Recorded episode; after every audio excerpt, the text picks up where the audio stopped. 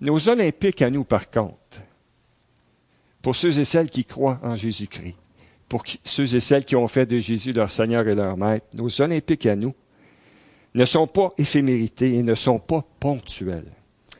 Elles sont journalières et ont une portée dans l'éternité. Oui, nous sommes des athlètes, des athlètes de la foi. La flamme de notre foi s'est allumée le jour de notre conversion, le jour où Jésus a touché notre cœur et on s'est rendu compte qu'on avait besoin de lui, pour cette vie-ci, mais pour l'éternité. Nous sommes donc appelés constamment à l'effort, au sacrifice, au courage, à la persévérance, mais pour une raison bien différente, c'est-à-dire l'épreuve de notre foi. Si nous avions à choisir, si on vous posait la question, opteriez-vous pour une vie sans embûche, pardon, sans épreuve ou une vie remplie de tribulations, une vie sans obstacles, une vie facile? Poser la question, c'est y répondre. Hein. Si on avait le choix, on cocherait la case de la vie facile, de la vie sans embûche. Qui aime les difficultés? Hein? Une illusion malheureusement promise, c'est-à-dire cette vie sans embûche, sans difficulté, de bénédiction constante, c'est une illusion promise par les faux prophètes de l'évangile de prospérité. Vous savez, ceux qui nous disent qu'avec Dieu, tout est beau, avec Dieu, ce n'est que santé, bonheur et richesse. Hein? Malheureusement, certains tombent dans le panneau. C'est de la foutaise, c'est de la foutaise, ceux et celles qui promettent ça. Parce que la vérité, c'est que dans les faits, l'adversité, la souffrance, les afflictions et les défis sont le lot de tous et chacun. Il n'y a personne d'entre nous qui y échappe. Ça, c'est la réalité. On aimerait qu'il en soit autrement, mais la réalité, c'est c'est difficile. La vie est difficile. Et ça, peu importe que l'on soit croyant ou non, peu importe notre race, notre sexe, notre âge ou notre rang social. Au niveau de l'épreuve, on est tous sur le même rang. L'épreuve nous affecte tous et toutes. Au fil de notre parcours, il y a des moments, par contre, où les choses se passent relativement bien. Et on peut avoir tendance à se dire, oh, sûrement que ça va être comme ça pour un bout. Ça va bien. on tombe dans un genre d'illusion.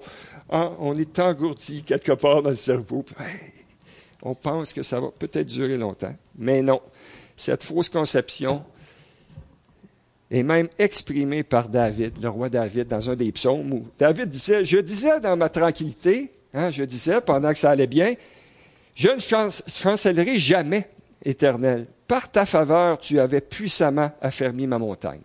Finalement, ce qu'il voulait dire, je pensais que tout était pour aller bien. Le Seigneur m'avait béni.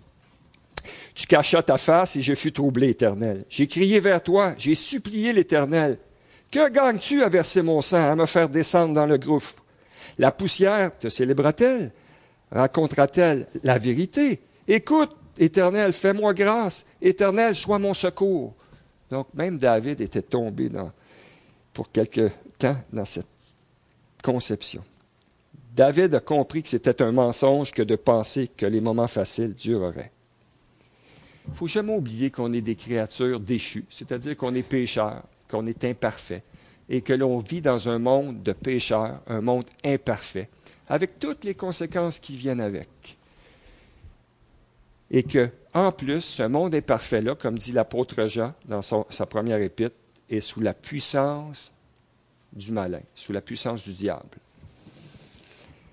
Donc, on voit un Jean 5, 19, justement, Jean qui dit, Nous savons que nous sommes de Dieu, ceux qui connaissent Jésus, et que le monde entier est au pouvoir du malin. Tel est le tableau. Donc, rappelons-nous cela et gardons à l'esprit cette vérité afin de ne pas sombrer dans le découragement ou dans tout autre sentiment qui nous éloignerait de Dieu. Alors, quand l'épreuve nous frappe, quand l'épreuve te frappe, comment réagissons-nous? Quelle perspective avons-nous de ce qui nous arrive? Quelle place Dieu occupe-t-il dans ta vie, dans ma vie, quand les temps sont difficiles? Sans que ce soit exhaustif ce matin, on va cheminer ensemble. Je dis ensemble parce que je ne suis pas arrivé Hein, c'est ensemble qu'on va voir ces vérités, c'est ensemble qu'on va les considérer, c'est ensemble qu'on va s'efforcer de les mettre dans notre cœur, dans notre esprit, pour qu'elles nous aident à garder bien alimentée la flamme de notre foi pour faire face aux épreuves de la vie. Pour ceux qui ont leur Bible, je vous invite avec moi à tourner dans l'épître de Jacques, c'est-à-dire la lettre de, de Jacques, qui était le frère du Seigneur Jésus, au chapitre 1. Donc, Jacques, qui a écrit cette lettre à des chrétiens, on voit au verset 1 que c'est des chrétiens juifs qui étaient dispersés, qui n'étaient pas en Israël, qui étaient un petit peu partout.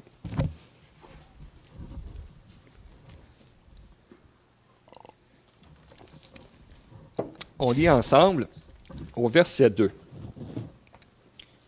Mes frères, considérez comme un sujet de joie complète les diverses épreuves que vous pouvez rencontrer, sachant que la mise à l'épreuve de votre foi produit la patience. Mais il faut que la patience accomplisse une œuvre parfaite, afin que vous soyez parfaits et accomplis, et qu'il ne vous manque rien. Si quelqu'un d'entre vous manque de sagesse, qu'il la demande à Dieu, qui donne à tous libéralement et sans faire de reproche, et elle lui sera donnée. Mais qu'il la demande avec foi, sans douter, car celui qui doute est semblable au flot de la mer que le vent agite et soulève. Qu'un tel homme ne pense pas qu'il recevra quelque chose du Seigneur. C'est un homme irrésolu, inconstant dans toutes ses voies. Que le frère de condition humble se glorifie de son élévation, que le riche, au contraire, se glorifie de son humiliation, car il passera comme la fleur de l'herbe. Le soleil s'est levé avec sa chaleur ardente, il a desséché l'herbe, sa fleur est tombée, et la beauté de son aspect a disparu. Ainsi le riche se flétrira dans ses entreprises. Heureux l'homme qui endure la tentation, car après avoir été mis à l'épreuve, il recevra la couronne de vie que le Seigneur a promise à ceux qui l'aiment. Comme vous pouvez voir, verset 2 et verset 12, c'est un petit peu comme deux tranches de pain. Et toute cette section qui parle de l'épreuve est prise entre ces deux tranches-là, entre ces deux versets-là. Donc ici, on voit qu'il parlait d'épreuve et toute l'épître de de Jacques nous parle de différents tests, de différentes épreuves qui permettent de faire ressortir l'authenticité ou la fausseté, ou le fait qu'elle est morte au niveau de la foi. Avec ces tests-là, ça fait ressortir, êtes-vous un vrai chrétien, êtes-vous un véritable enfant de Dieu, ou vous semblez l'être? C'est ce dont il est question dans l'épître de Jacques à différentes reprises pour différents tests. Ici, ce matin, on regarde un test en particulier, c'est l'épreuve de la foi, lorsque la foi est éprouvée. Donc, cinq éléments qu'on va regarder ensemble, cinq, hein, c'est facile de se souvenir, cinq doigts de la main, cinq éléments, tel un gant, hein, qui va nous aider à passer à travers l'épreuve quand l'épreuve nous frappera. La le premier élément, c'est la joie on va comprendre qu'est-ce que la joie a à faire dans l'épreuve? Deuxièmement, l'importance d'avoir une bonne théologie quand les jours sont sombres. Troisièmement, l'importance de la soumission à Dieu. Quatrièmement, le grand besoin d'avoir la sagesse qui vient d'en haut, la sagesse de Dieu, pour savoir comment agir et agir durant l'épreuve. Cette sagesse étant reçue par la foi. Et finalement, la place de l'humilité dans l'épreuve. Cinq éléments et à la fin, on, va vous remettre une feuille avec tout ça bien, bien, bien clair, euh, que l'on a intitulé, euh, je me rappelle pas du titre exactement, mais c'est les conseils de l'entraîneur à son athlète pour faire face à l'épreuve. Donc, à la fin, vous aurez tout ça bien résumé, pas besoin de prendre de notes. Alors, au verset 2, on commence avec la joie. On voit verset 2 qui nous dit, mes frères, considérez comme un sujet de joie complète les diverses épreuves que vous pouvez rencontrer. Donc, on l'a vu tantôt, quand il parle de mes frères, on décortique ensemble le verset parce que pour être béni, pour être encouragé par la parole de Dieu, il faut un petit peu utiliser le scalpel, hein? hein aller travailler pour comprendre les différents éléments et ensuite, c'est vraiment tout, toute cette compréhension-là qui, nourrit notre cœur. Jacques s'adresse à des chrétiens juifs. Il les appelle ainsi, c'est-à-dire frères ou frères bien-aimés à plusieurs reprises dans l'Épître.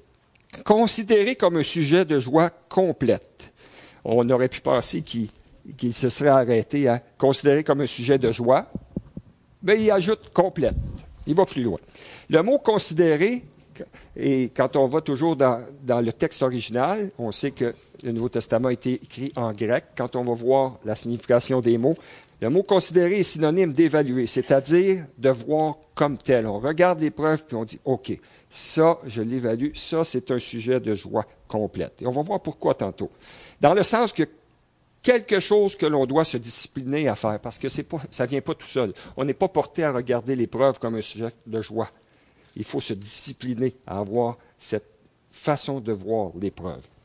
C'est un engagement conscient à avoir une attitude joyeuse, une discipline. Tel un athlète, on doit cultiver cette attitude. Les diverses épreuves. La notion de diverses ici, c'est comme une palette de couleurs. Les épreuves viennent en toutes sortes de couleurs. Hein? Toutes sortes, comme, comme dans les Olympiques. Il y a toutes sortes d'épreuves dans la vie, toutes, toutes sortes d'épreuves. Hein? Et on pourra en nommer. Et beaucoup, beaucoup. Les épreuves commune à tous les êtres humains. Hein. On peut dire la maladie, les troubles financiers, perte d'un être cher. Il y a plein, plein d'épreuves qui sont le lot de tous et chacun, de toutes et chacune. Communes à ceux et celles qui sont sur cette terre, chrétiens ou pas chrétiens. Il y a aussi les épreuves qui sont réservées à ceux qui connaissent Jésus. La persécution. Si tu connais Christ, ici, c'est une terre où c'est assez facile on ne se fait pas lancer de roche, on ne se fait pas mettre en prison, on ne se fait pas décapiter. Mais à l'heure où on se parle, il y a des milliers de chrétiens qui se font décapiter, des milliers de chrétiens qui se font tuer et qui se font brûler. Euh, dernièrement, notre frère Mario nous envoyait euh, par courriel de prier pour les frères et sœurs aux Indes. Euh, il y a des gens qui les persécutaient, qui voulaient brûler des dizaines d'églises ce soir-là, d'autres qui se font décapiter en Syrie. Euh, donc, c'est assez affreux ce qui se passe pour plusieurs frères et sœurs à travers le monde parce qu'ils connaissent Jésus-Christ, parce qu'ils aiment Jésus. Ici, c'est c'est pas pas la norme, disons. Donc, les épreuves pour les chrétiens, la persécution, la lutte spirituelle, la parole de Dieu nous dit que nous n'avons pas à lutter contre la chair et le sang. Éphésiens 6, verset 12. Notre véritable lutte n'est pas face à ce qu'on peut voir, elle est spirituelle, elle est en relation avec des attaques qui nous sont faites par, par, les êtres spirituels qui en veulent à ceux qui aiment Jésus-Christ. On voit ça dans Éphésiens. Ensuite, finalement, il y a la correction. Dieu nous aime comme un Père et Dieu va utiliser les épreuves pour nous ramener parfois dans le droit chemin. Hébreu 12 dit, tel un père qui corrige ses enfants, un bon père va corriger ses enfants, Dieu nous corrige aussi que vous pouvez rencontrer. Le contexte et le choix des mots nous dit qu'il y a un côté inévitable aux épreuves. Hein, on le disait tantôt et on le redit. Il y, a une, question aussi de soudaineté. La plupart du temps, ça arrive sans prévenir. L'épreuve ne nous envoie pas une lettre pour dire je m'en viens. Hein? Elle ne nous envoie pas un courriel pour dire dans trois semaines, j'arrive chez vous, prépare-toi. Hein? Donc, il y, a, souvent un aspect de soudaineté dans l'épreuve. On est comme surpris, ça nous frappe. Et souvent, on est submergé. Hein? Combien de fois on a pu vivre des temps difficiles, puis on a l'impression d'être dans le fond de l'eau, puis il y a juste des fois une narine qui est sortie, on a peine à respirer, hein? on est submergé. Il est difficile euh, de fonctionner parfois. Donc, quand on lit ces versets, puis qu'on regarde dans le même contexte, joie, épreuve, c'est comme si il y a quelque chose qui ne fonctionne pas. On n'est pas porté à penser que ces deux termes-là peuvent être vus et peuvent coexister dans le même contexte. On dirait qu'il y a un sens opposé, bien sûr, parce que quand on parle de joie, on parle de bonheur, puis même des fois d'euphorie. Puis quand on parle d'épreuve, on parle de tristesse, de souffrance et parfois d'agonie. Donc, il y a comme une incohérence. Là, hein. Chercher l'erreur, un petit peu comme les dessins dans les journaux. Tu as le premier, tu as le deuxième, puis c'est quoi la différence entre les deux? Ça ne fonctionne pas. De plus, l'épreuve peut être vue comme une perte de temps. Vous êtes-tu déjà arrivé de dire, m'en serait bien passé. Là. Il me semble qu'il y a tellement de choses à faire où hein, il peut être vu comme une perte de temps, comme un obstacle à notre bonheur. On est beaucoup dans un monde où on dit Hey, vas-y, mon homme, la vie, c'est pour avoir du plaisir, la vie, c'est pour être heureux, on a juste une vie à vivre, comme si ce n'était qu'une question de temps passé sur cette terre, comme si l'éternité n'existait pas, comme si tout ce qui comptait, c'est notre naissance, entre notre naissance et notre mort, puis après ça, tout était fini. Hein. Donc, même une anomalie face à ce que l'on croit. Hein. Des fois, on se dit, moi, la vie, là, je pensais que c'était euh, un jardin tranquille, un jardin de roses, qui avait aucune épine. Et quand l'épreuve arrive, oups, erreur, hein, erreur sur la personne. C'est pas supposé d'être comme ça. L'épreuve peut engendrer même frustration, amertume, culpabilité, puis des questions comme Où est Dieu? Que fait-il? M'a-t-il oublié Qu'est-ce que j'ai fait pour mériter ça? Hein? Souvent on entend ça. Qu'est-ce que j'ai fait pour mériter ça Ou bien on regarde quelqu'un et Qu'est-ce qu'il a fait pour mériter ça? S'il est tout-puissant, pourquoi qu'il ne règle pas ça tout de suite? Pourquoi qu'il ne me débarrasse pas de mes problèmes tout de suite? Hein? Il y a plein de questions qui peuvent nous venir à l'esprit. Certaines de ces questions euh, sont les nôtres. À travers l'épreuve, il ne faut jamais, par contre, nier la réalité. Ce que l'on vit, on le vit. Quand c'est difficile, c'est difficile. Quand on en arrache, il faut regarder ce qu'on vit et le regarder comme tel. Et chez les autres aussi, parce que le danger, des fois, c'est de regarder ce que les autres vivent, le comparer avec ce qu'on a vécu, puis de dire, bon, c'est pas si pire. Pourquoi qu'ils trouvent ça si difficile? Et de minimiser ce que autrui peut vivre. Non, ce que nous vivons, c'est difficile, on le regarde comme tel, et ce que les autres vivent aussi. Donc, un respect de soi, un respect d'autrui face à l'épreuve. Mais comme je disais tout à l'heure, si notre vision de l'épreuve est uniquement terrestre, que Dieu n'est pas impliqué et qu'on n'a aucune compréhension des répercussions spirituelles et des conséquences éternelles de l'épreuve, c'est impossible de regarder les épreuves comme un sujet de joie. Ça va être tout sauf un sujet de joie si notre vision est simplement horizontale. Alors, sur quelle base, sur quelle fondation pouvons-nous nous appuyer pour parvenir à considérer les épreuves comme un sujet de joie? Les versets 3 et 4 vont nous aider à comprendre cela. Oui, la joie, mais pourquoi et comment? Versets 3 et 4 vont nous aider. Donc, verset 3. Suivez avec moi. Sachant que la mise à l'épreuve de votre foi produit la patience. Mais il faut que la patience accomplisse une œuvre parfaite afin que vous soyez parfait et accompli et qu'il ne vous manque rien. Quand vient l'épreuve, une des choses les plus difficiles à faire, c'est de penser correctement. On vient parfois confus, mêlé, avec une grande difficulté à voir clair, hein, à voir les choses. C'est comme si nos lunettes deviennent brouillées c'est comme si tout à coup on devient myope ou presbyte, astigmate, et des fois tout ça ensemble. Il est difficile de voir les choses telles qu'elles sont. Il est difficile de voir la vérité, la vérité sur nous, la vérité sur Dieu dans l'épreuve.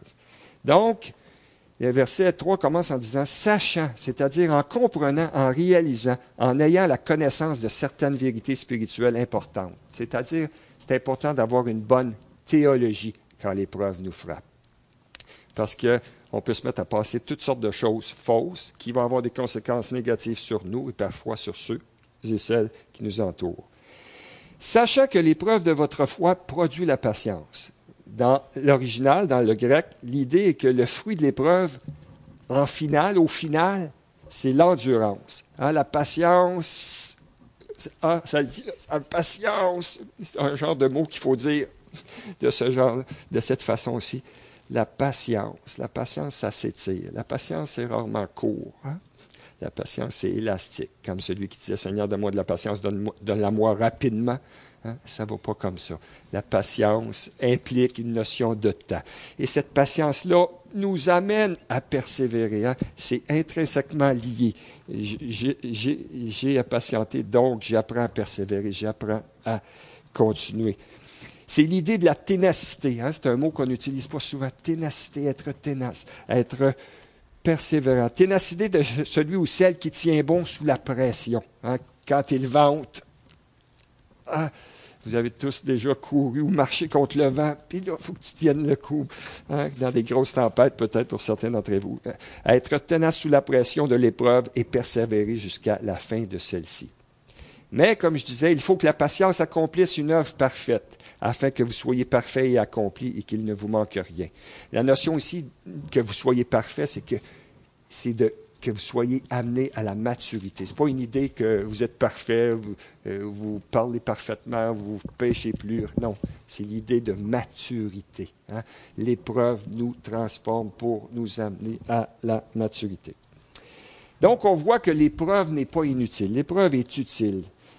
Dieu utilise l'épreuve comme un outil de transformation et nous fait cheminer pas à pas vers la maturité de la foi, comme je l'ai dit, pour former, la parole de Dieu dit pour former Christ en nous. Quand on est enfant de Dieu, le but de Dieu pour notre vie, ce n'est pas notre confort. Le but premier de Dieu dans notre vie, c'est de nous transformer à l'image de Jésus-Christ. Souvent, dans nos propres vies, notre but premier, c'est notre confort. On va rechercher tout ce qu'il faut pour être confortable. On va essayer d'éviter tout ce qu'il faut pour, ne pas être inconfortable. Hein, c'est un genre de slalom. Hein, Oups, il faut que j'évite ça. Oups, ça, ça me rend, inconfortable. Et on a plein de choses pour nous aider à être confortable aujourd'hui, en plus, euh, que l'on peut acheter, que l'on peut se procurer, tout ça. mais le but premier de Dieu, ce n'est pas notre confort, c'est de nous rendre semblables à l'image de Jésus-Christ. Et si ça, c'est le but premier de Dieu, ça doit nous amener à beaucoup de réflexions sur ce que devrait être le but premier de notre vie pour nous. Et on voit ailleurs Dieu qui dit, ce que Dieu veut, c'est votre sanctification. Hein? L'apôtre Paul qui dit ça. C'est le but premier du Seigneur. Donc, quand on regarde ce qu'on vient de lire dans le texte et qu'on ajoute à ça l'expérience qu'on a pu glaner par notre propre vie dans la foi, notre propre expérience dans toutes nos épreuves, on peut ajouter d'autres éléments, d'autres bénédictions qui sont le fruit de l'épreuve. L'épreuve met en lumière l'authenticité de notre foi, hein, on l'a dit au début, met en lumière l'état de santé de notre foi. Par l'épreuve, on sait où on en est rendu, hein, rendu face à nous, face à Dieu, face aux autres. La maturité de notre foi, ça augmente notre vie de prière. Hein. Des fois, on peut relaxer, prendre ce cool, mais quand l'épreuve vient, on est comme motivé tout à coup, à prier, à aller vers le Seigneur, puis à dire, oh Seigneur, j'en arrache, aide-moi. Hein? Quand les choses vont bien, on devient oublieux, mais quand les choses sont difficiles et qu'on souffre, ça nous motive à prier. Il nous pousse à chercher dans les Écritures des réponses, des encouragements, nous rapproche de Dieu, comme on l'a dit, nous raffine, nous transforme, nous rend plus conscients de nos limites, de ce que nous sommes, de qui nous sommes, de quelles sont nos priorités, de ce qu'on aime vraiment, de nos valeurs. Ça nous donne une soif du ciel. Ça nous fait soupirer après l'éternité, après la venue du Seigneur. Ah, quand ça va bien sur la terre, tu as vraiment le goût de s'en aller, puis se retrouver auprès du Seigneur. Ça va bien. Les choses sont faciles. Mais quand on en arrache, là, on a le goût de l'éternité. On a le goût de retrouver notre Seigneur, notre Maître d'être dans ses bras et dire Ah, enfin c'est fini. Hein? On devient plus sensible à la souffrance d'autrui. Et comme dit la parole, ça nous apprend à bien compter nos jours, hein, à bien utiliser notre temps pour appliquer notre cœur à la sagesse. Et aussi, on devient plus fort, capable d'aider autrui, d'être sensible à ceux et celles qui souffrent autour de nous pour les encourager, pour les soutenir.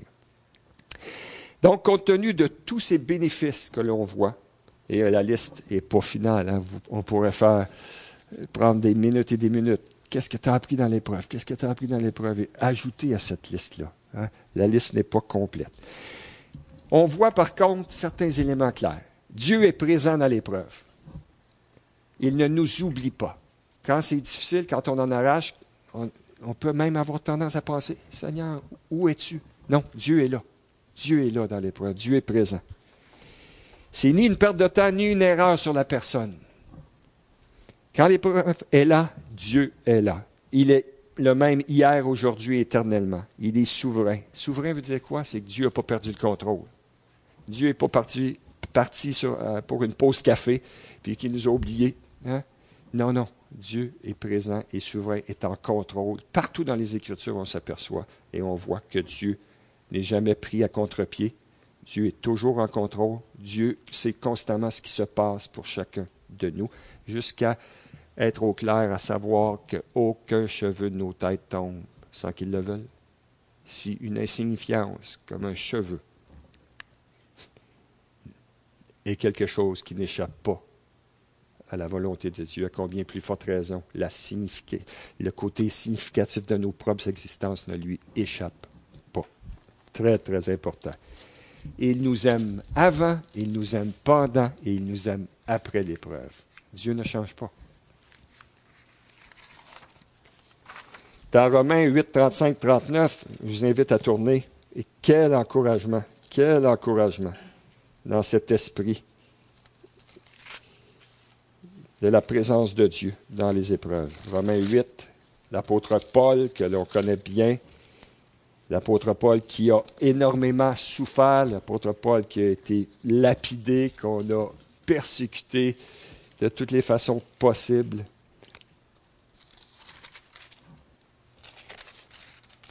qui nous dit, Qui nous séparera de l'amour de Christ? La tribulation, ou l'angoisse, ou la persécution, ou la faim, ou le dénuement, ou le péril, ou l'épée Selon qu'il est écrit, à cause de toi, l'on nous met à mort tout le jour. On nous considère comme des brebis qu'on égorge. Mais dans toutes ces choses, nous sommes plus que vainqueurs par celui qui nous a aimés car je suis persuadé que ni la mort, ni la vie, ni les anges, ni les dominations, ni le présent, ni l'avenir, ni les puissances, ni les êtres d'en haut, ni ceux d'en bas, ni aucune autre créature ne pourra nous séparer de l'amour de Dieu en Christ Jésus notre Seigneur. Donc, de façon toute simple, c'est le mot rien. Il n'y a rien qui peut nous séparer de l'amour de Dieu. Peu importe ce que nous vivons, Dieu est présent si nous sommes ses enfants présent pour prendre soin de nous, nous encourager, nous soutenir. Et en plus, l'encouragement de Romains 8, 28 qui nous dit, nous savons du reste que toute chose coopère au bien de ceux qui aiment Dieu, de ceux qui sont appelés selon son dessein. Il n'y a rien de gaspillé dans nos vies. Il n'y a rien de gaspillé dans ta vie. Dieu est le spécialiste du recyclage. Il n'y a rien dans nos vies qui s'en va à la poubelle. Dieu utilise tout pour faire coopérer tout cela à notre bien. C'est vraiment merveilleux de savoir ça. Pas de gaspillage. Un petit à côté, très important de garder en tête, qu'aucune épreuve ne peut détruire la foi du croyant. Le croyant passe à travers l'épreuve tel quelqu'un qui passe à travers un tunnel. L'entrée est là, la sortie est là. Il n'y a pas nécessairement de porte entre les deux.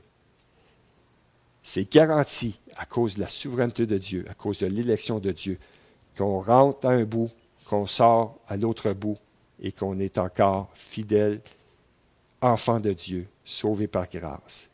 Rien ne nous aura ravi de sa main. Ça, c'est ce que la parole de Dieu nous enseigne. L'épreuve révèle les vrais du faux. Vous vous rappelez la parabole des terrains? Ou du semeur, on l'appelle comme on veut. Les graines sont envoyées sur un des terrains et ça nous dit que la plante qui était là n'avait pas de racines et quand les épreuves sont venues, hein, quand les, les, temps difficiles sont venus pour la plante et l'idée pour la personne qui faisait profession de foi, il n'y avait pas de racines, et la plante n'a pas résisté. L'épreuve fait en sorte que les vrais des faux sont révélés. Est-ce qu'à travers l'épreuve rendue au bout, tu demeures fidèle à Jésus ou bien l'épreuve fait en sorte que tu tires ta révérence ou tu dis non, je veux rien savoir. Hein? Certains, c'est ce qui arrive et c'est ce que l'épreuve a pour but séparer le vrai du faux. Donc, du point de vue de Dieu, c'est lui qui nous garde, puis de notre point de vue, c'est nous qui persévérons. C'est juste une question d'angle. Sachant tout cela, nous pouvons répondre à la question sur quoi, en tant que chrétien, puis-je m'appuyer pour considérer comme un sujet de joie complète les diverses épreuves? Sur quoi? Je peux donc m'appuyer sur le fait immuable, ça veut dire que ça ne change pas, que l'épreuve a une profonde utilité, qu'elle apporte une foule de bénéfices et des bénédictions extraordinaires aux ramifications éternelles? C'est-à-dire que Dieu est agissant. Il y a une foule de bénédictions pendant, il y a une foule de bénédictions après, il y a une foule de bénédictions à regarder les choses que je n'avais pas conscient pendant, et ultimement, une fois, une fois la mort arrivée dans l'éternité, une foule de bénédictions.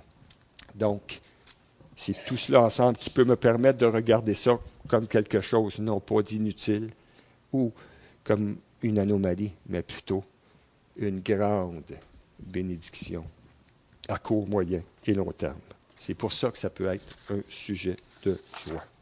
Donc, on a vu ensemble la joie qui est intimement reliée au fait d'avoir une bonne compréhension de Dieu et de son action dans nos vies. Donc, la joie, main dans la main avec une bonne théologie.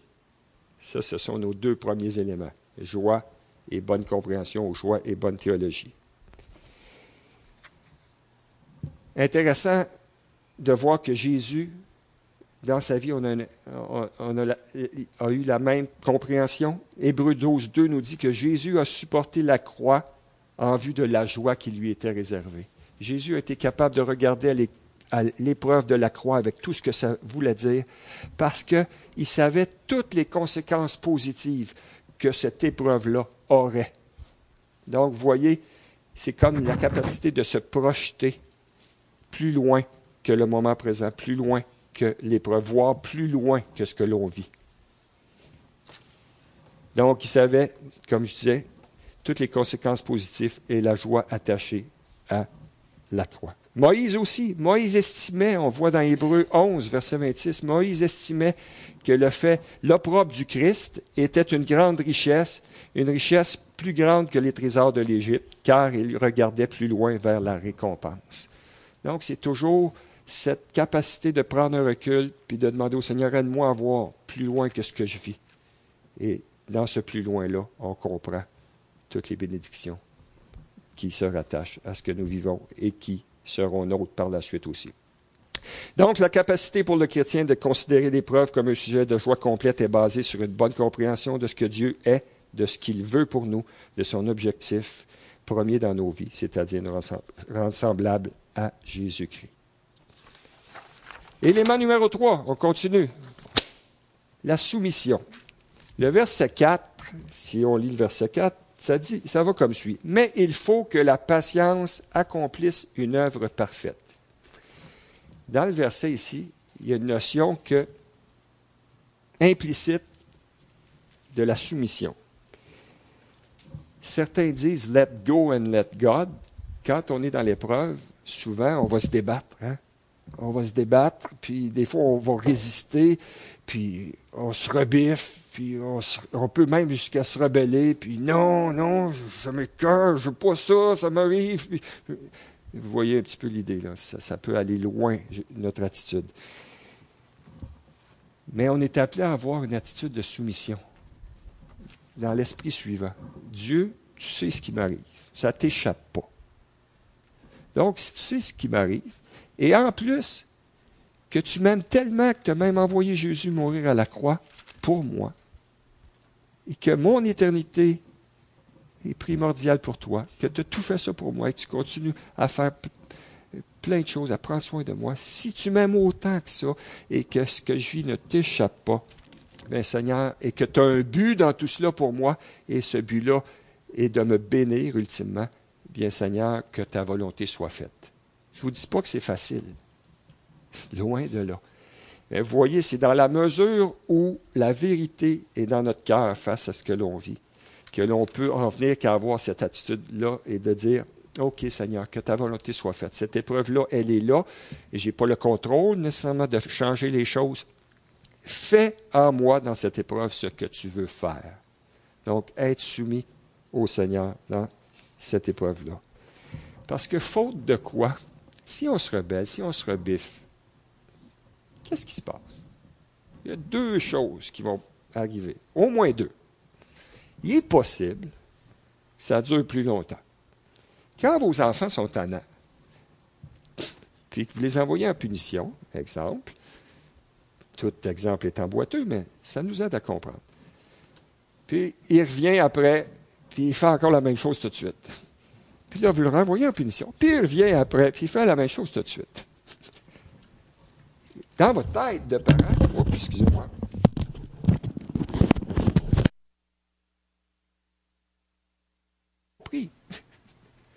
Et ça se peut justement que la punition ou ce qui peut l'aider à comprendre dure. Hein. Il se peut aussi que s'il n'a pas compris cet élément maintenant, ça va revenir. Il y a encore des situations qui vont se présenter à nouveau pour l'aider à apprendre cette leçon-là. Hein?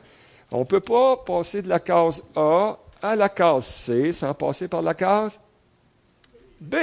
Hein? Il n'y a pas un athlète qui arrive aux Olympiques sans avoir fait les qualifications. Hein? Ça ne va pas en finale du 100 mètres en n'ayant pas participé à aucune compétition dans les quatre années précédentes, aucune qualification, puis la finale arrive, puis je suis dans les, les partants pour la finale. Non. Donc, Dieu, dans cette idée où il veut nous amener à la maturité, la maturité implique des choses qu'on apprend au fur et à mesure. Et si on se rebiffe, si on se rebelle, puis qu'on ne veut pas apprendre, hmm, le Seigneur dit, tu n'as pas appris cette leçon aussi. On recommence. On recommence. On recommence. Donc, très important de ne pas se battre avec Dieu, parce que quand on se bat avec Dieu, qui gagne? Hein? C'est Dieu qui gagne. Alors, dans l'épreuve, nous devons cultiver la joie en ayant une bonne théologie, en faisant preuve de soumission, et ajouter à cela notre quatrième élément, on avait joie, bonne théologie, soumission. Le quatrième élément, c'est la sagesse. La sagesse. Le verset 5 nous dit, si quelqu'un d'entre vous manque de sagesse, évidemment dans l'épreuve, c'est possible qu'on manque de sagesse. Hein? Si quelqu'un d'entre vous arrive à l'épreuve et dit, hmm, il y a des bouts que je ne sais pas quoi faire, je ne sais pas comment réagir, je ne sais pas comment agir, je ne sais pas comment voir les choses. Et la liste pourrait, être longue de, la liste de des je ne sais pas, je ne sais pas quoi faire, quoi penser, quoi dire. Hein? Si quelqu'un d'entre vous manque de sagesse, qu'il la demande à Dieu, qui donne à tous libéralement et sans faire de reproche, et elle lui sera donnée. Mais qu'il la demande avec foi, sans douter. Celui qui doute Hein? Celui qui doute, la Bible nous dit qu'un tel homme, verset 7, ne pense pas qu'il recevra quelque chose du Seigneur. Quand vient le temps d'avoir la sagesse, premier élément qui est évident, on va où? On va à Dieu. On va à Dieu. La Bible nous dit le commencement de la sagesse, c'est la crainte de l'Éternel. Ça veut dire un respect, hein? un respect profond de Dieu, de ce qu'il est, de ce qu'il fait. La crainte de l'Éternel, c'est le commencement de la sagesse. Donc, on veut de la sagesse, on va, on va à Dieu. De plus, on voit dans Job 28, puis je vous invite à lire Job 28 à la maison, il est question de la sagesse. Et ça nous brosse un tableau. Tu peux aller dans le fond des mines, au plus profond de la terre, dans l'univers. Tu peux aller n'importe où. La sagesse ne se trouve pas là. La sagesse se trouve auprès de Dieu. La sagesse, c'est la pensée de Dieu. Hein? La sagesse divine, c'est la pensée de Dieu. Jacques 3, 17, la même lettre, un peu plus loin, Jacques dit, cette sagesse-là, dans le concret, comment elle se manifeste? La sagesse d'en haut est d'abord pure, ensuite pacifique, ensuite modérée, conciliante, pleine de miséricorde et de bons fruits. Quand Dieu nous amène à saisir sa pensée, ça a ces conséquences-là dans nos vies. On voit dans le verset que Dieu est généreux. Dieu n'est pas, excusez l'expression, Dieu n'est pas cheap. Oh, un petit peu de sagesse. Il oh, faut qu'il m'en reste. Je n'en donnerai pas trop. Non, non. Dieu donne, c'est quoi le mot libéralement? Hein, on n'utilise pas souvent ça à part des élections. Hein? Dieu est libéral. Dieu donne avec libéralité. Dieu est généreux. On lui demande la sagesse, il la donne. Il la donne tous ceux et celles qui la demandent, il la donne en quantité. En plus, sans reproche. C'est drôle, hein? Pourquoi sans reproche? Dieu n'est pas là à dire, moi, ça pas d'allure ton affaire, là, tu vis une épreuve. Tu ne sais pas faire ça. Tu te poses encore ces questions-là. Oh, je vais te donner de la sagesse, là, mais tu ne mérites pas bien. Non, Dieu n'est pas comme ça. Dieu donne libéralement et sans reproche. Mais il faut la demander avec foi. Hébreu 11, 1 nous dit quoi? Or, la foi, c'est la petite assurance des choses qu'on espère. Non, la ferme assurance des choses qu'on espère. Et toujours dans Hébreu, ça nous dit que celui qui s'approche de Dieu doit croire que Dieu existe et que c'est lui qui récompense ceux hein, qui, lui demandent. Hein, c'est lui. Donc,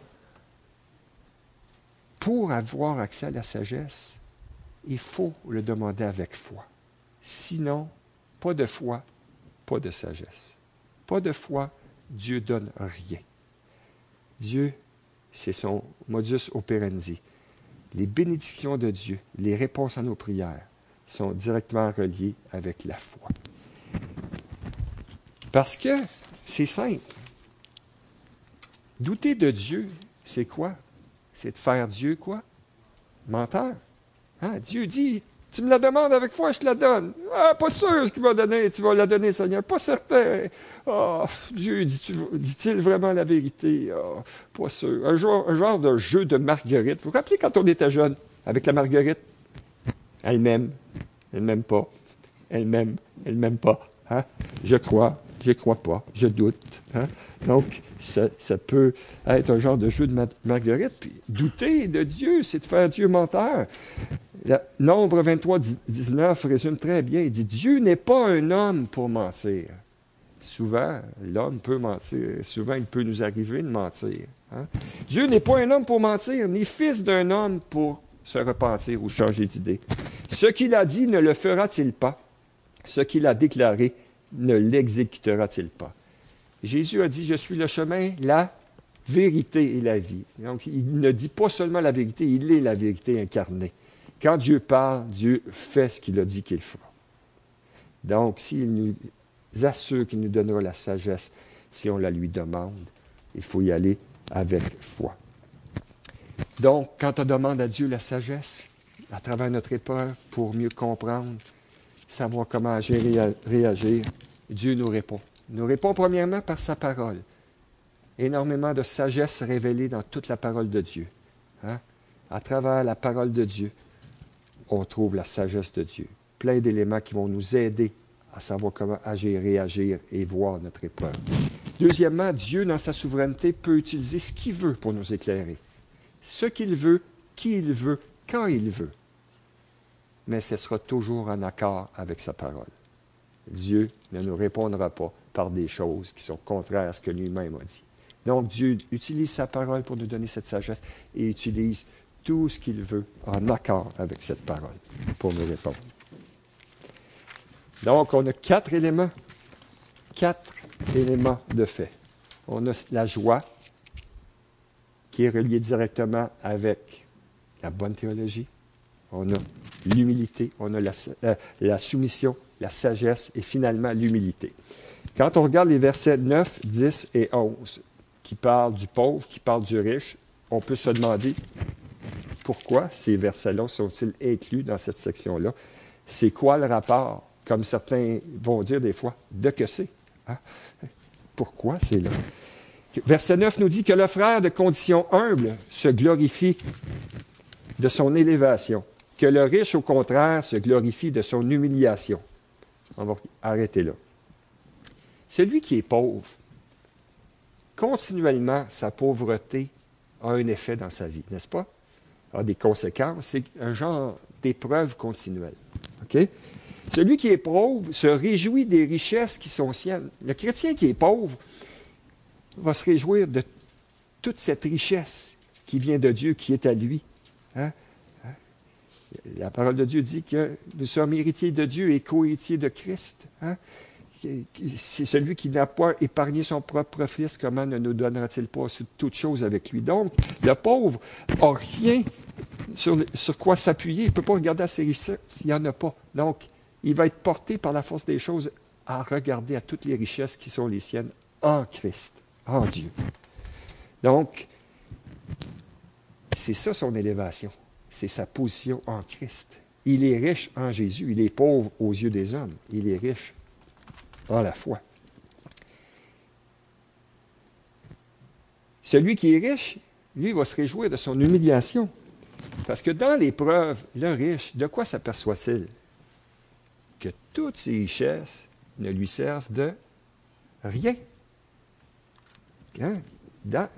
à un moment donné, dans l'épreuve, le riche s'aperçoit que tout ce qu'il a ne lui sert de rien pour passer à travers son épreuve, qu'il a besoin de Dieu, qu'il a besoin de l'action de Dieu. Donc, ultimement, le pauvre se réjouit de ce que Dieu pourvoit et le riche réalise qu'il ne peut pas acheter ce dont il a besoin et se réjouit dans le fait que Dieu pourvoit.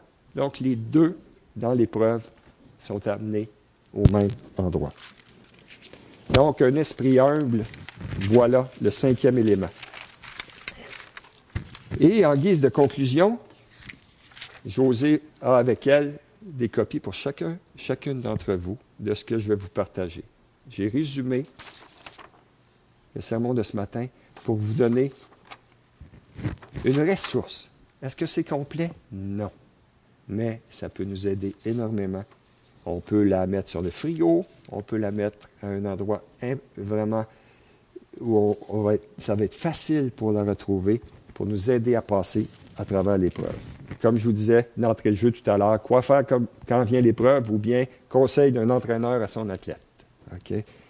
On a vu que une des choses à faire, c'est de prier. Puis habituellement, c'est ce qui arrive. L'épreuve frappe, on se tourne dans le Seigneur, on prie. On remet à Dieu cette épreuve-là. On lui dit comment ça nous fait mal, ce que ça nous fait ressentir, ce que ça nous fait vivre. Il faut être honnête avec soi. Hein. Et on le partage à Dieu. De toute façon, Dieu le sait. Je suis dans l'épreuve, Seigneur, je vis telle, telle chose. Ah, c'est difficile pour telle, telle raison. On est, on, vraiment, on répand notre cœur devant le Seigneur. On va devant Dieu dans la prière. On lui demande d'être fortifié, encouragé, apaisé, rassuré, parce que dans l'épreuve, c'est ça. Hein? Être fortifié, encouragé, apaisé, rassuré. on lui demande la sagesse, comme on vient de le voir, hein, qui nous aide à comprendre ce qu'il juge bon qu'on comprenne, qui m'aide à savoir comment agir et agir pour l'honorer. On demande aux frères et aux sœurs aussi de prier pour moi. La pire des choses dans l'épreuve, c'est de s'isoler. Hein. Il ne faut pas s'isoler.